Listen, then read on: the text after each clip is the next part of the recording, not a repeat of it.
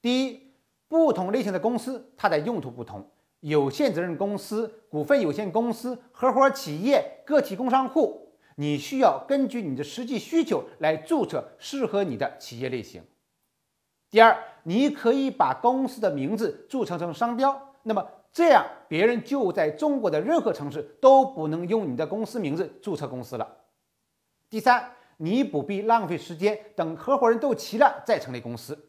如果你确定要做这个项目，那么可以先注册个一人公司，其他合伙人加入了，再把他们变为工商注册的股东。第四，公司的注册资本不是越大越好。认缴并不等于永远不需要实缴。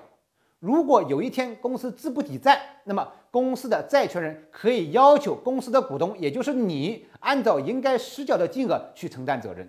第五，股东中如果有知识产权出资、劳务出资的，但是又不符合工商出资的形式要求，那么可以用内部约定的方式来解决出资的问题。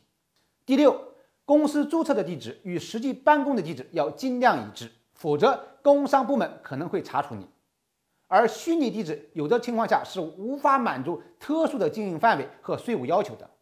第七，有些地区注册企业有税收的优惠，那么你可以根据需要和发展规划进行设计和选择。